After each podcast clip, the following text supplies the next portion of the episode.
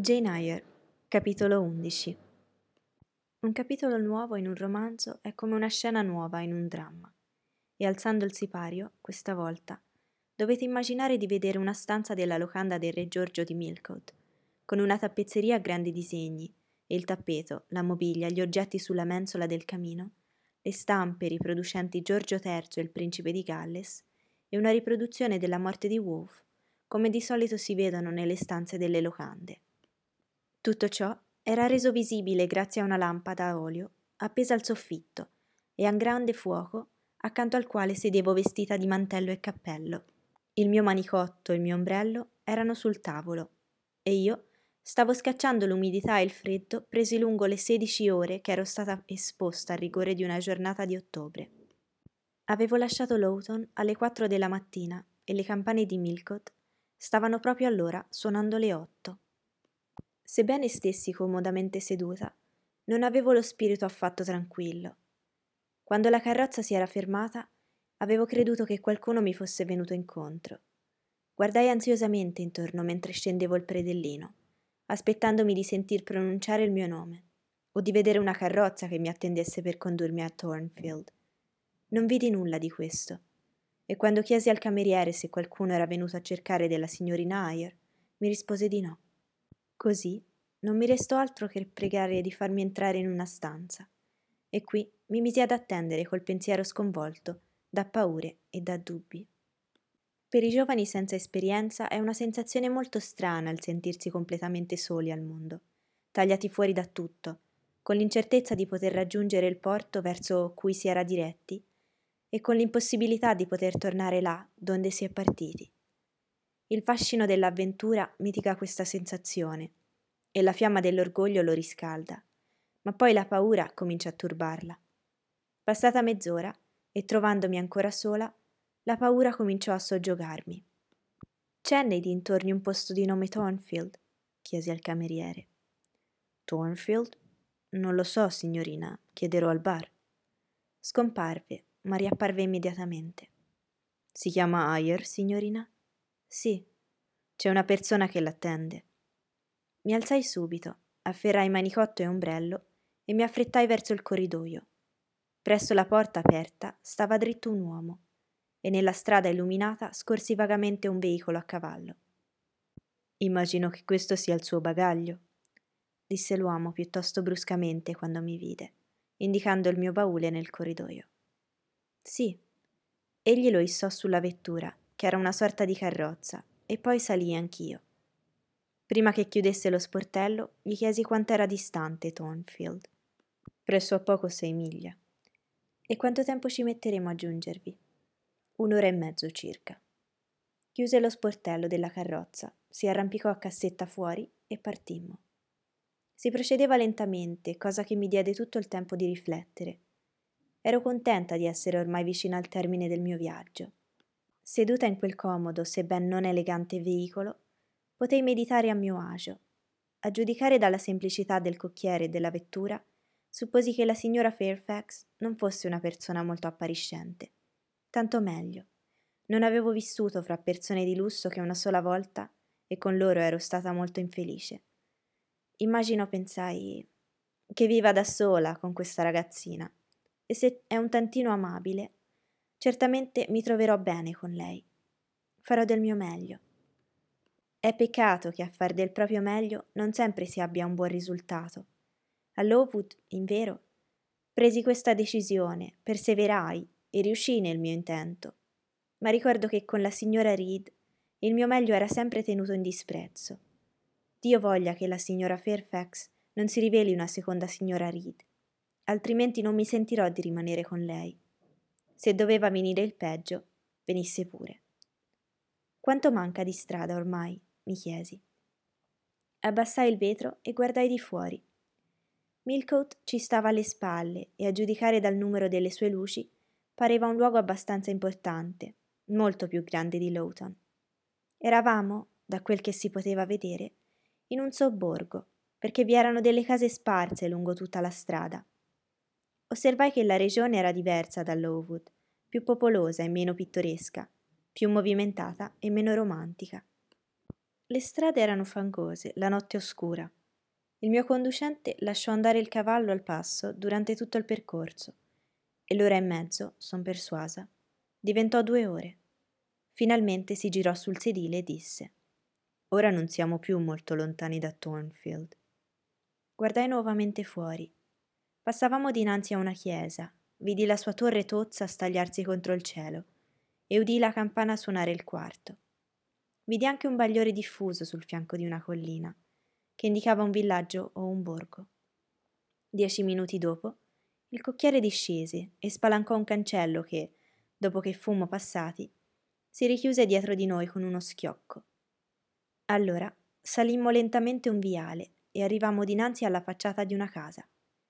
Una luce di candela brillava attraverso le cortine di una finestra, tutto il resto era al buio. La vettura si fermò alla porta che fu aperta da una cameriera. Discesi ed entrai. Si vuole accomodare, signorina? disse la ragazza. La seguì attraverso un grande vestibolo quadrato circondato da porte alte. Mi condusse in una stanza dove dapprima la doppia illuminazione della candela e del fuoco mi abbacinarono, per il contrasto con l'oscurità in cui i miei occhi erano rimasti per due ore. Quando finalmente potei vedere, mi si presentò un quadro grazioso e piacevole. Una camera piccola e comoda, un tavolino rotondo accanto a un fuoco allegro, e seduta in una poltrona a braccioli dall'alto schienale, c'era una piccola vecchia signora, la più linda che si possa immaginare. Aveva una cuffia da vedova, un vestito di seta nera e un grembiule di mussolina candida. Era esattamente il ritratto che mi ero fatto della signorina Fairfax, solamente meno pomposa e più dolce. Stava lavorando a maglia, con un grosso gatto accovacciato tranquillamente ai piedi. In poche parole, non mancava nulla di attrazione domestica a quel quadretto ideale.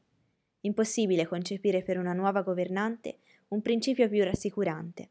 Non c'era nessuna grandezza che mi opprimesse, nessun apparato che mi imbarazzasse.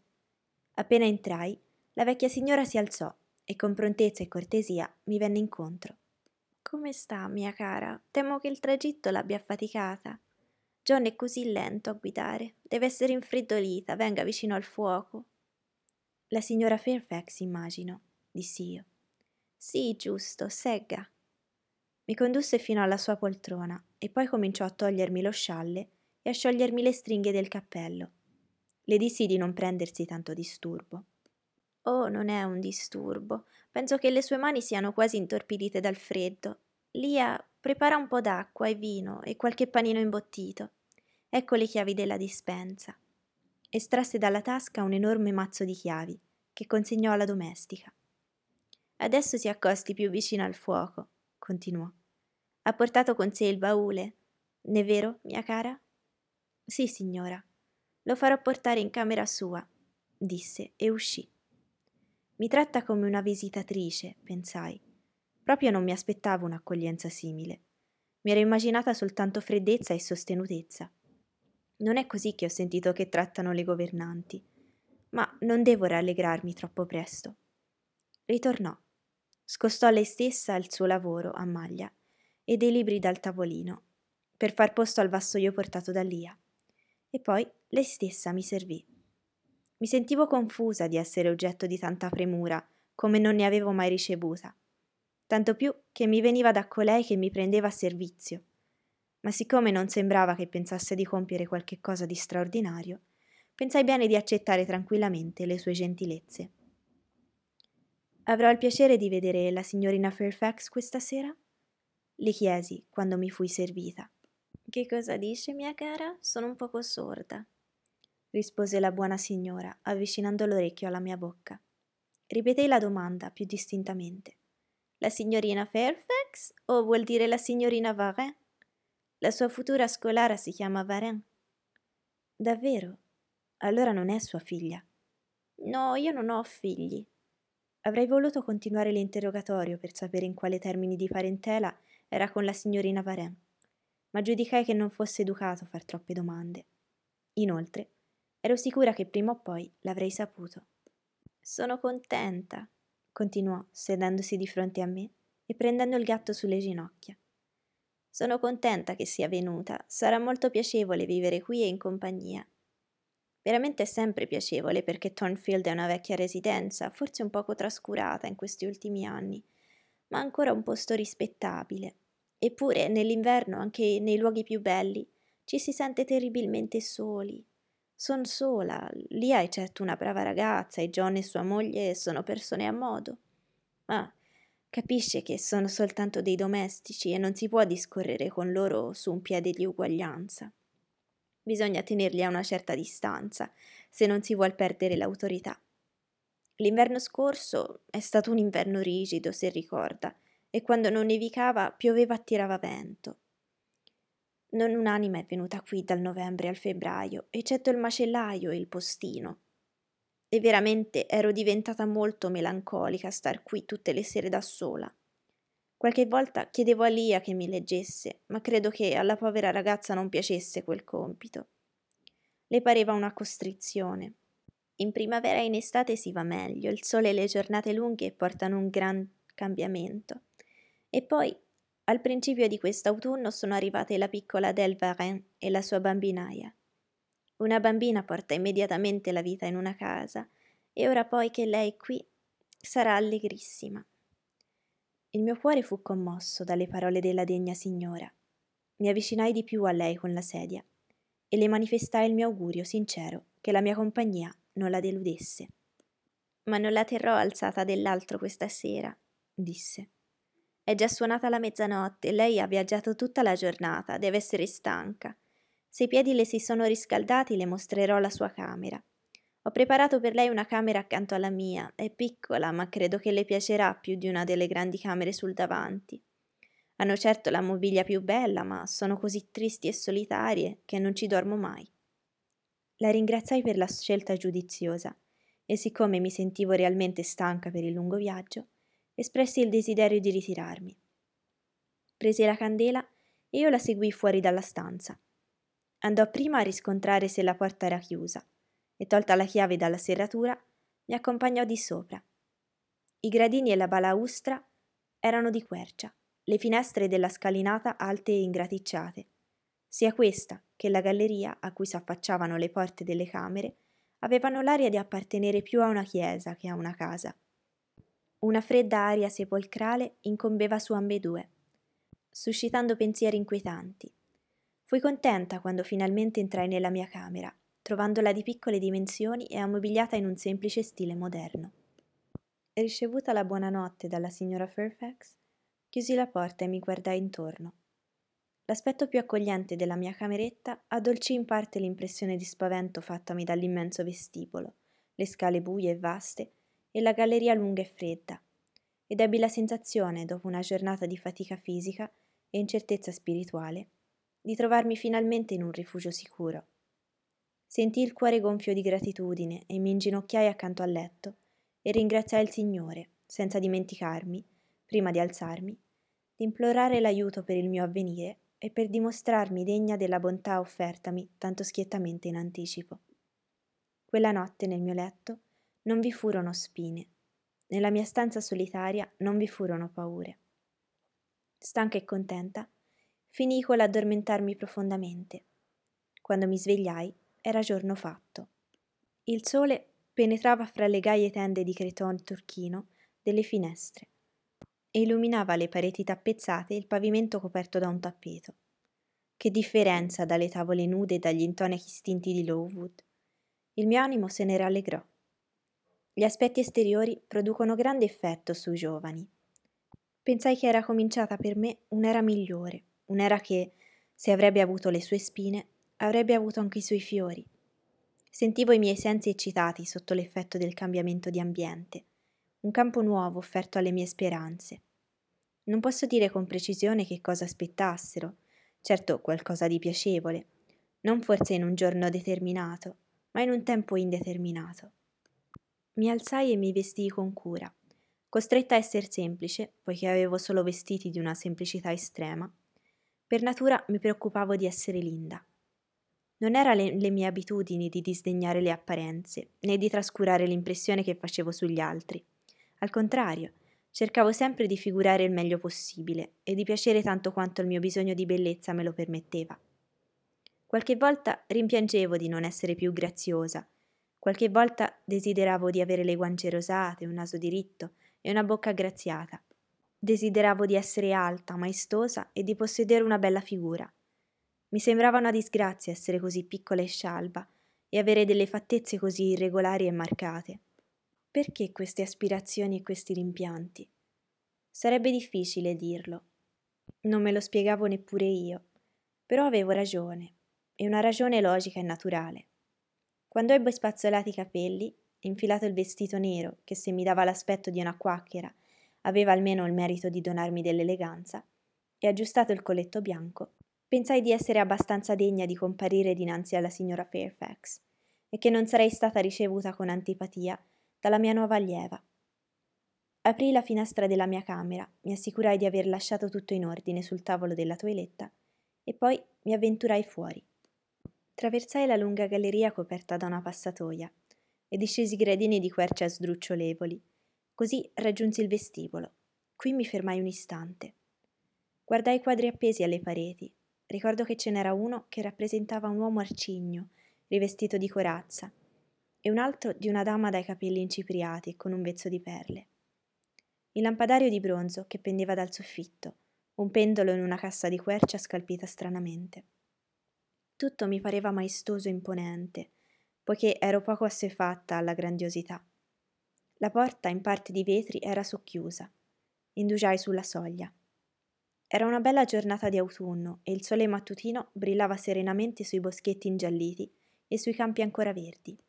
Avanzai sul tappeto erboso e levai gli occhi per osservare la facciata. Aveva tre piani, se non di proporzioni enormi, abbastanza alti. Sembrava più il maniero di un signore che la residenza di un nobile. E i merli che urlavano la sommità gli davano un aspetto pittoresco. La sua facciata grigia si staccava netta sul fondo di un roccolo, i cui gracidanti occupanti stavano in quel momento svolazzando. Volavano sui terreni intorno per scendere in un prato, dal quale erano separati da un profondo steccato, e dove una fila di possenti alberi spinosi alti e intricati, e vasti come querce, spiegavano finalmente l'etimologia del nome della magione. Lontane sorgevano le colline, meno alte e meno scoscese di quelle che circondavano Lowood, e meno simili a barriere che escludano dal mondo dei viventi. Ma la loro calma e solitudine bastava a isolare Thornfield, più di quello che mi aspettassi, da una città così movimentata come Milcott. Sul fianco di una di quelle colline era disseminato un villaggio, i cui tetti erano semi nascosti dagli alberi. La chiesa del distretto era più vicina a Thornfield e la sua vecchia torre spuntava al di sopra di un'altura, fra la casa e il cancello. Stavo ancora godendo del calmo paesaggio e dell'aria fresca e ascoltavo con piacere il gracchiare dei corvi, osservando la facciata alta e grigia del castello e pensando che quella casa era ben grande per una piccola dama come la signora Fairfax, allorché costei apparì sulla porta. Come, già fuori? disse. Vedo che è mattiniera. Le andai incontro e ricevetti un bacio affabile e una stretta di mano. Le piace Thornfield? mi chiese. Le dissi che mi piaceva moltissimo.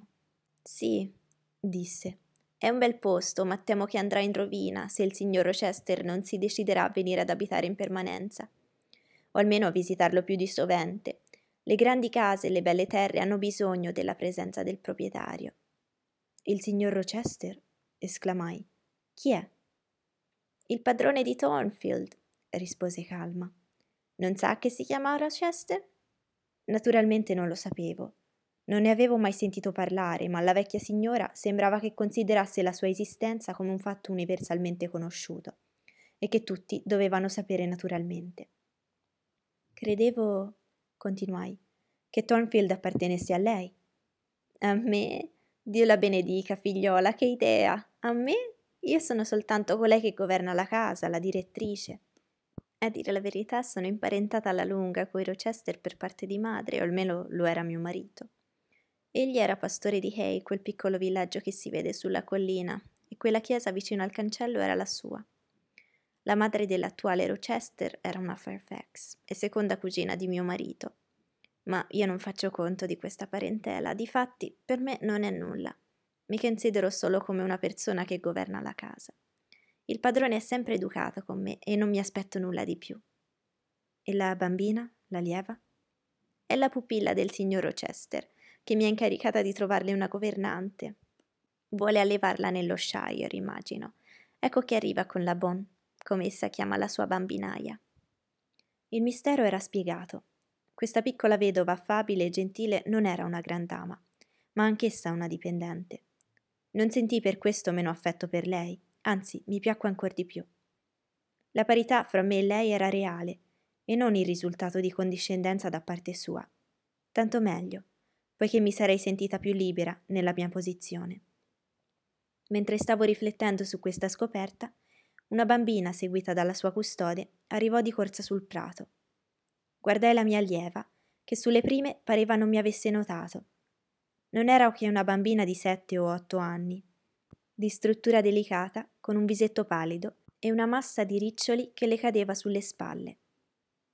Buongiorno, signorina Adele, disse la signora Fairfax.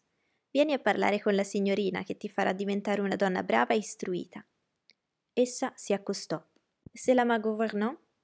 disse, indicandomi e rivolgendosi alla bambinaia, che rispose oh, mais oui, certainement. Sono straniere?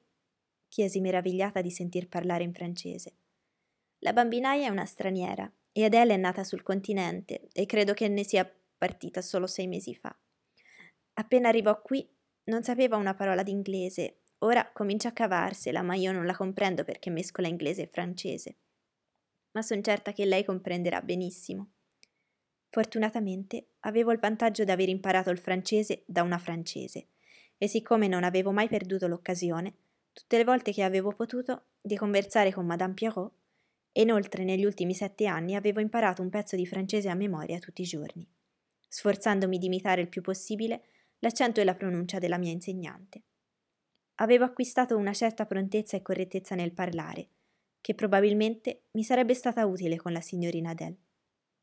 Informata che ero la sua governante, venne a stringermi la mano Mentre rientravamo per la colazione, le rivolsi qualche frase nella sua lingua. Dapprima rispose brevemente, ma quando fummo seduti a tavola, dopo avermi esaminata per alcuni minuti, coi suoi grandi occhi nocciola, improvvisamente cominciò a sciogliere la lingua. Ah, esclamò in francese. Lei parla la mia lingua bene come il signor Rochester. Potrò parlare con lei come con lui e come con Sophie. Sophie sarà contenta perché qui nessuno la capisce. La signora Fairfax parla solo inglese. Sofia, la mia bambinaia, è venuta con me sul mare in un gran bastimento che aveva un camino che fumava, come fumava, e io mi sentivo male, anche Sofia e anche il signor Rochester. Il signor Rochester si era sdraiato sul divano di una bella stanza che chiamava salon e io e Sophie avevamo dei lettini da un'altra parte. Per poco non cadevo dal mio, pareva uno scaffale. E signorina, come si chiama? Eyre, Jane Eyre. Eyre? Bah, non riesco a dirlo.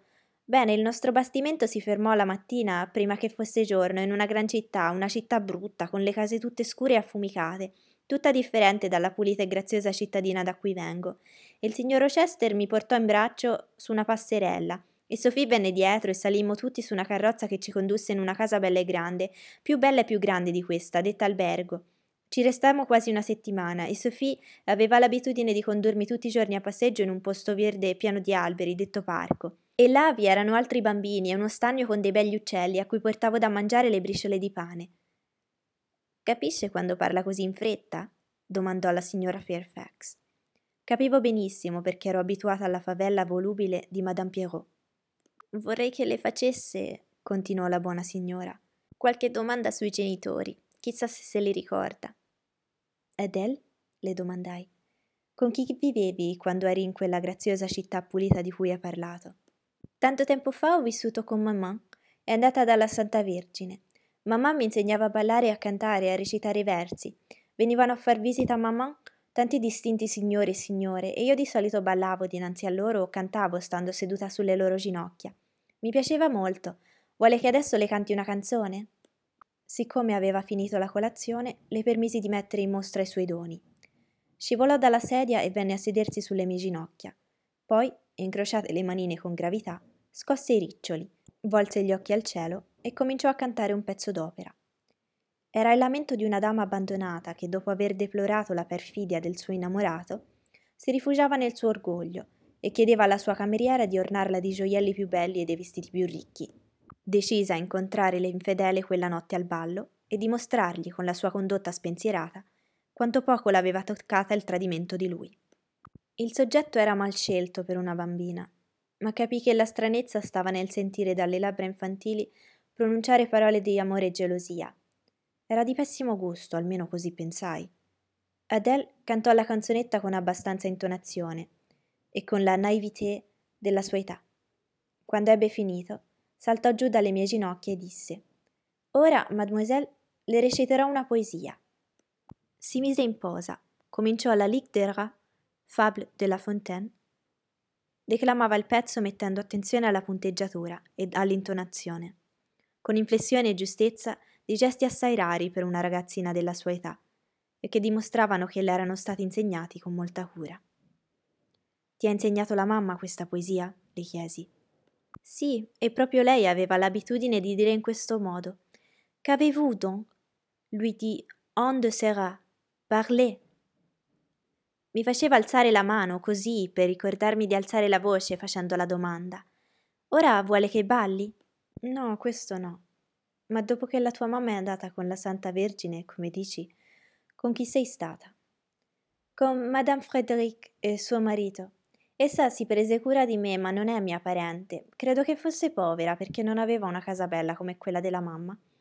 Sono stata molto tempo con lei. Il signor Rochester mi chiese se mi sarebbe piaciuto venire a stare in Inghilterra con lui e io dissi di sì, perché conoscevo il signor Rochester prima di conoscere la signora Frederick. Ed era sempre stato buono con me e mi aveva regalato bei vestiti e bei giocattoli. Ma vedete che non ha mantenuto la parola perché mi ha portato in Inghilterra ma ora è partito e io non lo vedo mai. Dopo la colazione mi ritirai con Adele nella biblioteca, che per ordine del signor Rochester doveva servire da studio. La maggior parte dei libri erano chiusi entro delle vetrine, ma vi era una libreria aperta che conteneva tutto quello che poteva essere necessario all'istruzione elementare e alcuni volumi di letteratura leggera, poesia, biografie, libri di viaggi, alcuni romanzi, eccetera. Suppongo che egli avesse pensato che quei libri potessero bastare ai bisogni di una governante, e infatti erano più che sufficienti per il momento. Paragonati alle scarse letture che avevo potuto racimolare a Lowood, questi mi offrivano un'abbondante raccolta di sapere. In questa stanza si trovava anche un piccolo pianoforte nuovo e dalla buona voce, un cavalletto per dipingere e due mappamondi. Trovai che la mia allieva era abbastanza docile, sebbene avesse poca disposizione all'applicazione.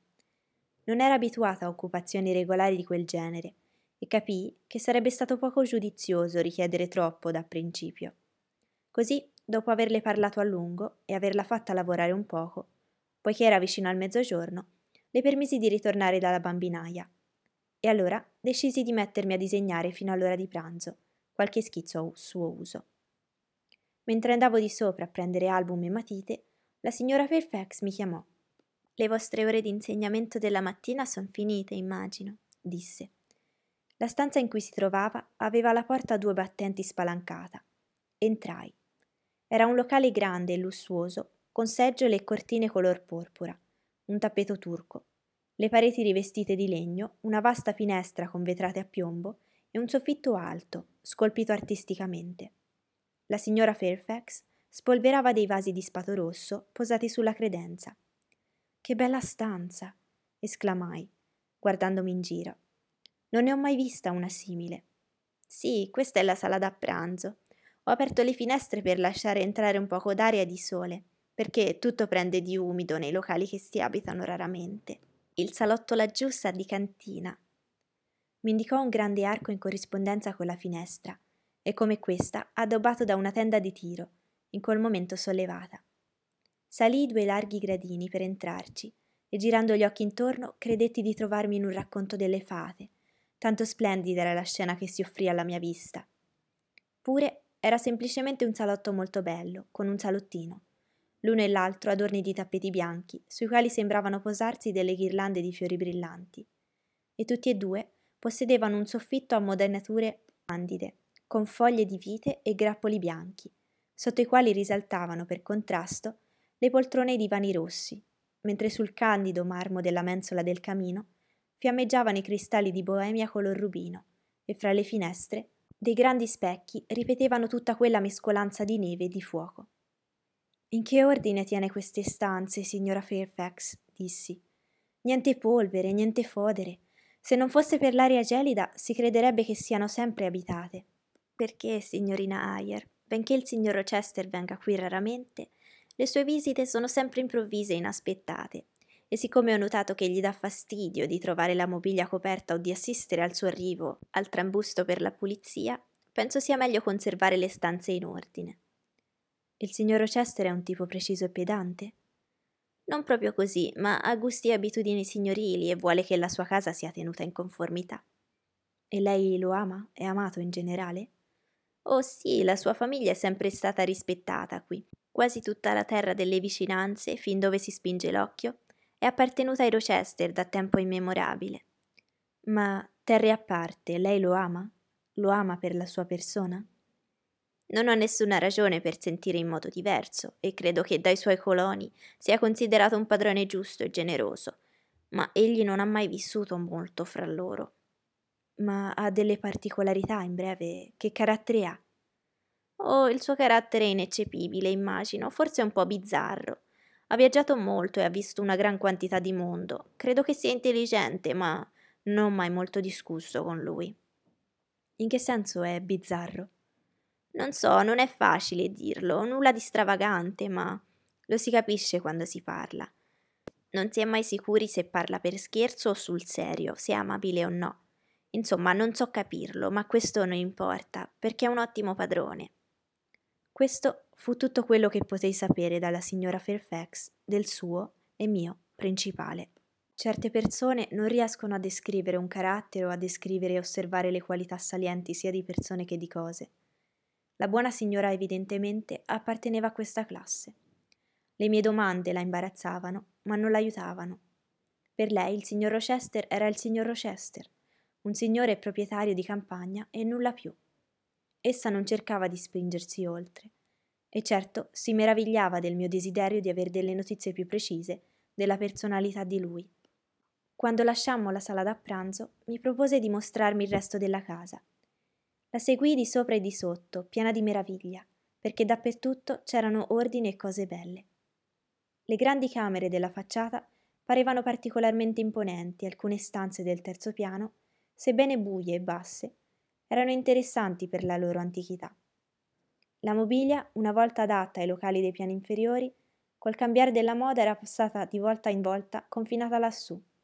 La poca luce che penetrava dalle finestre strette illuminava dei letti vecchi di cento anni.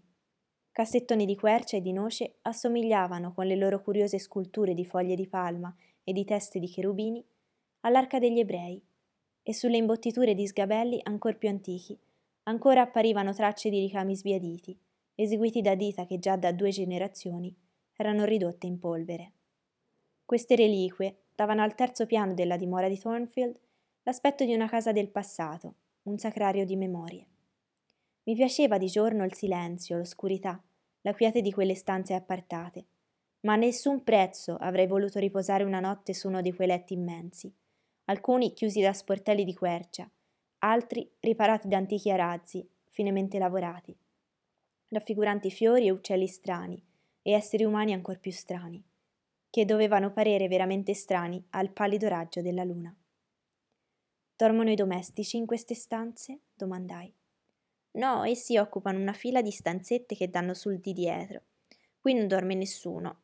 Si potrebbe quasi dire che se a Thornfield ci fosse uno spirito, qui ci si dovrebbe sentire. Uh, quel che penso anch'io. Avete degli spiriti allora? Nessuno li ha mai sentiti, rispose la signora Fairfax sorridendo. Nessuna tradizione su uno spirito, nessuna leggenda o storia di spiriti? Credo di no. Eppure si dice che ai tempi antichi i Rochester siano stati una razza più violenta che tranquilla. E sarà forse questa la ragione per cui ora rimangono tranquilli nelle loro tombe. Sì, dopo l'agitazione febbrile della vita dormono sodo, mormorai. E ora dove va, signora Fairfax? Sulle tettoie. Vuol venire a vedere la vista di lassù? La seguii, ancora, su per una scaletta stretta fino al solaio, e di là per una scala a pioli e una botola fino sul tetto del castello. Era ormai allo stesso livello della colonia di corvi e potevo scorgere i loro nidi. Sporgendomi sui merli, vidi le terre distendersi intorno come su una carta geografica. Il prato brillante e velutato che circondava immediatamente il grigio basamento della casa, i campi vasti come un parco, cosparsi di ceppi antichi, il bosco tetro ingiallito attraversato da un sentiero incolto, il cui muschio appariva più verde delle foglie degli alberi. La chiesa accanto al cancello, la strada, le colline solitarie, affondate nella calma di una solazia giornata autunnale. L'orizzonte si perdeva nell'azzurro del cielo, screziato di un bianco perlaceo. Nessun particolare di quella scena era straordinario, ma l'insieme era attraente. Allorché ripassai per la botola, potevo appena distinguere le assicelle della scala a pioli. Il solaio pareva scuro come un sotterraneo, paragonato alla volta del cielo azzurro di un momento prima, e a quella risplendente scena di arbusti, pascoli e colline verdeggianti che avevo osservato con delizia dall'alto del castello. La signora Fairfax indugiò un momento per chiudere la botola. Io, camminando a tastoni per il granaio, trovai la porta e discesi la scaletta. Mi inoltrai in un corridoio lungo a cui questa accedeva, che al terzo piano separava le stanze di fronte da quelle di dietro. Questo corridoio stretto, basso, scuro, aveva soltanto una piccola finestra all'estremità e assomigliava, con la sua doppia fila di porticine scure tutte chiuse, a quello del castello di Barba Blu. Mentre l'attraversavo silenziosamente, mi colpì l'orecchio un suono, una risata, che ero ben lungi dall'aspettarmi. Era una risata strana, timbrata e cupa. Mi fermai. Il suono cessò, ma solo per un istante. Ricominciò più forte, e finì in uno scoppio fragoroso che sembrò echeggiare in tutte le stanze solitarie, sebbene quegli accenti si partissero da una sola, che io distinguevo. Signora Fairfax, chiamai, perché ormai l'avevo sentita scendere le scale. Ha sentito quella gran risata? Chi è? Molto probabilmente una domestica, rispose. Forse Grace Poole. L'ha udita? chiesi di nuovo. Sì, benissimo, la sento spesso. Cuce in una di quelle stanze, qualche volta si trova con Lia e allora fanno chiasso insieme. La risata si ripeté in tono basso e sillabico e finì in un curioso mormorio. Grace! esclamò la signora Fairfax.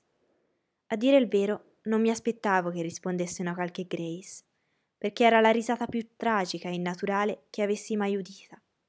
E sarei rimasta superstiziosamente impressionata se non fosse stato pomeriggio pieno e se qualche circostanza che richiamasse gli spiriti avesse accompagnato lo strano cachino e la scena e il momento avessero favorito la paura. Tuttavia, sarebbe stato sciocco da parte mia provare anche solo sorpresa. La porta vicina si aprì e uscì una domestica, una donna fra i trenta e i quarant'anni, con un viso quadrato, i capelli rossi e un viso duro e comune. Non si poteva immaginare apparizione meno romantica e meno spettrale. Troppo strepito, Grace, disse la signora Fairfax. Ricorda gli ordini. Grace fece un inchino in silenzio e rientrò. È una persona che teniamo per cucire e aiutare Lia, continuò la vedova. Non è perfetta in tutto e per tutto, ma va abbastanza bene. A proposito, com'è andata con la sua nuova allieva questa mattina? La conversazione, così portata su Adele, continuò finché non raggiungemmo il comodo e luminoso piano di sotto. Adele ci venne incontro nel vestibolo esclamando Mesdames, vous êtes servies e aggiungendo J'ai bien faim moi. Trovammo il pranzo che ci aspettava nella stanza della signora Fairfax.